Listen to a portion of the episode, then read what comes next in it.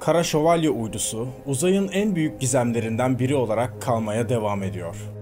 Bu uydunun gerçekten var olup olmadığı, varsa nereden geldiği, ne amaçla geldiği ve ne mesajlar verdiği bilinmiyor. Bu uydunun sırrını çözmek için birçok kişi çaba harcadı. Ancak bu uydunun varlığına dair kesin bir kanıt bile hala bulunamıyor. Bazıları bu uydunun bir efsane, bir aldatmaca veya bir yanılsama olduğunu düşünüyor.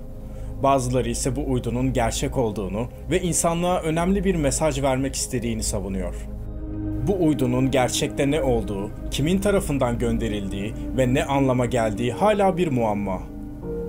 Bu bölümde Kara Şövalye uydusunun tarihçesini, iddialarını, kanıtlarını ve teorilerini inceleyeceğiz. Küçük bir anekdot, kanala abone olarak ve videoya bir beğeni atarak bana destek olabilirsiniz. Aynı zamanda kanalımızda katıl butonu aktif oldu. İsterseniz üye olup ayrıcalıklardan yararlanabilirsiniz. Ya da videonun altındaki teşekkür butonundan bağış yaparak bana destek olabilirsiniz. Videoya devam edelim.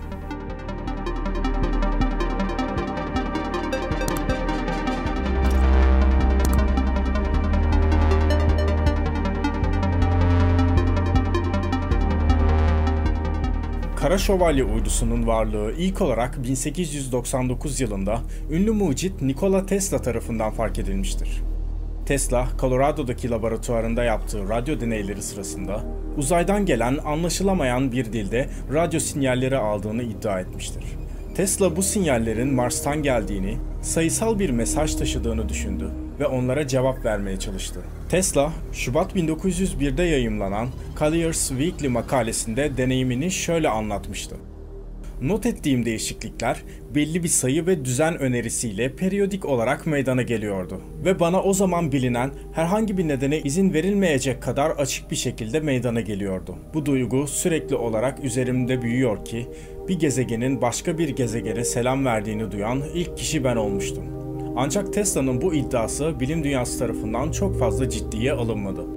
Sonraki yıllarda amatör telsizciler de aynı sinyali duymuşlardır. Ancak günümüzde Tesla'nın aldığı bu sinyalin kaynağının pulsar adı verilen ve radyo dalgaları yayan nötron yıldızları olduğu anlaşılmıştır. Tabii ki Kara Şövalye uydusu da böyle sinyaller yaymış olabilir. Lakin bu sadece bir teori.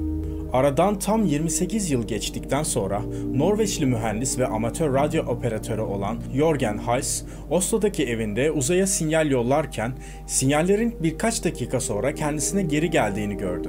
Hayes bunu uzaydan gelen bir olay olarak yorumladı. Lakin sinyallerin kaynağı belirlenemedi. Aslında Hayes'in yaşadığı şey bugün uzun gecikmeli yankılar, yani İngilizce adı Long Delayed Echoes adı verilen bir olguyu yaşamıştı. Aynı zamanda Hayes bir radyo yayını yapıldıktan sonra birkaç saniye sonra yayıncıya geri dönen radyo yankılarını duyan ilk kişi olarak anılmaktadır. 1954 yılına gelindiğinde ise Amerika'da yayınlanan St. Louis Post Dispatch ve San Francisco Examiner adlı iki gazete Amerikan Hava Kuvvetleri'ne ait bir haberi yayınladılar. Habere göre dünya yörüngesinde dönen iki adet uydu vardı. Fakat işin ilginç bir tarafı var dünya çevresinde dönen iki uydu olmasına rağmen o dönemde hiçbir ülkenin daha bunları fırlatmaya ait bir kabiliyeti bile bulunmamakta. Uzaya gönderilen ilk uydu 1954 yılından tam 3 yıl sonra Rusya tarafından uzaya gönderilen Sputnik 1 adındaki uydu. Aynı zamanda atılan bu uydu Amerika ve Sovyetler Birliği arasında uzay yarışını da başlatacaktır.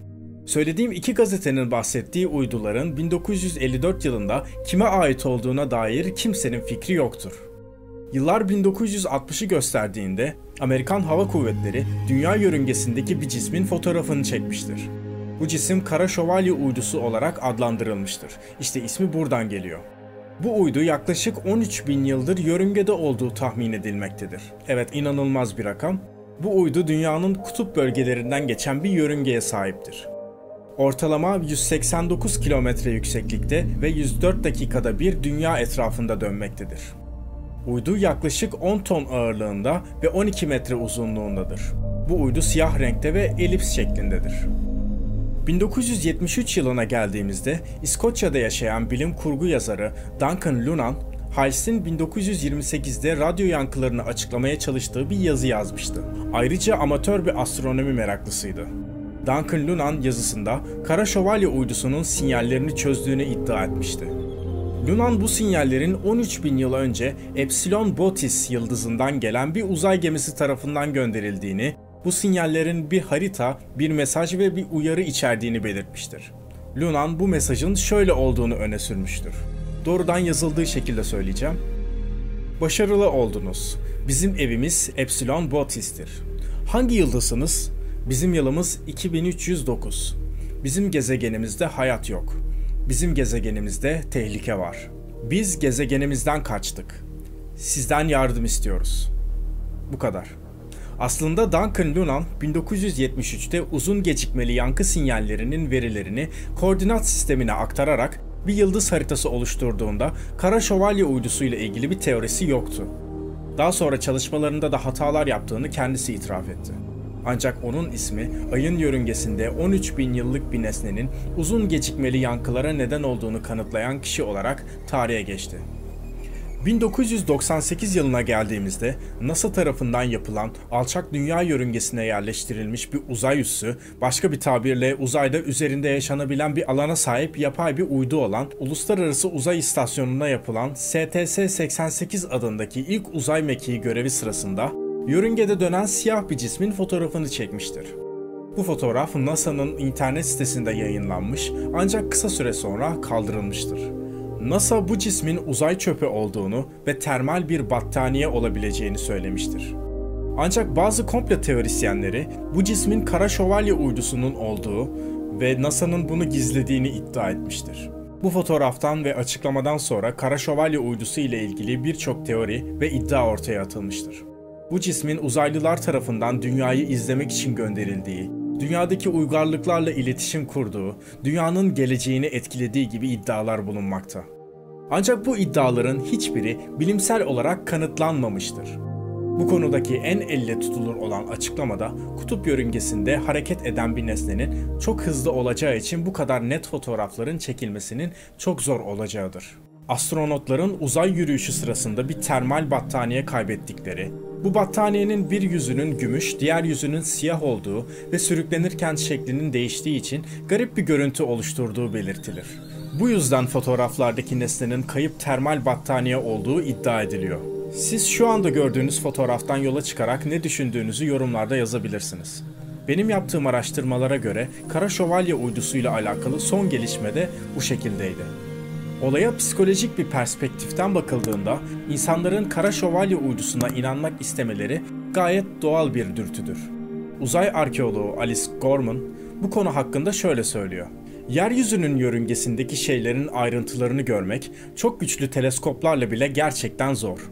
O zaman göremediğinizde onun hakkında her şeyi hayal edebilirsiniz. Aynı zamanda Gorman, fotoğrafın yörüngedeki uzaya atılmış bir termal battaniyenin büyük bir kesitini gösterdiğini, bu yüzden insan gözüne büyük, katı bir nesne gibi göründüğünü söylüyor. Bu görüntü ona göre sadece optik bir yanılma olabileceği anlamına geliyor. Ki bu da insanların kuşları ya da uçakları UFO olarak yanlış tanımladıklarını düşündüğümüzde çok şaşırtıcı bir gerçek değil. Kara Şövalye uydusu uzay ile alakalı sorularının tam anlamıyla cevaplanamadığı, yıllar boyu süren tartışmalara rağmen yarıda kalmış bir gizem olarak karşımıza çıkar. Umarım video hoşuna gitmiştir. Videoyu beğenip kanala da abone olursan çok sevinirim.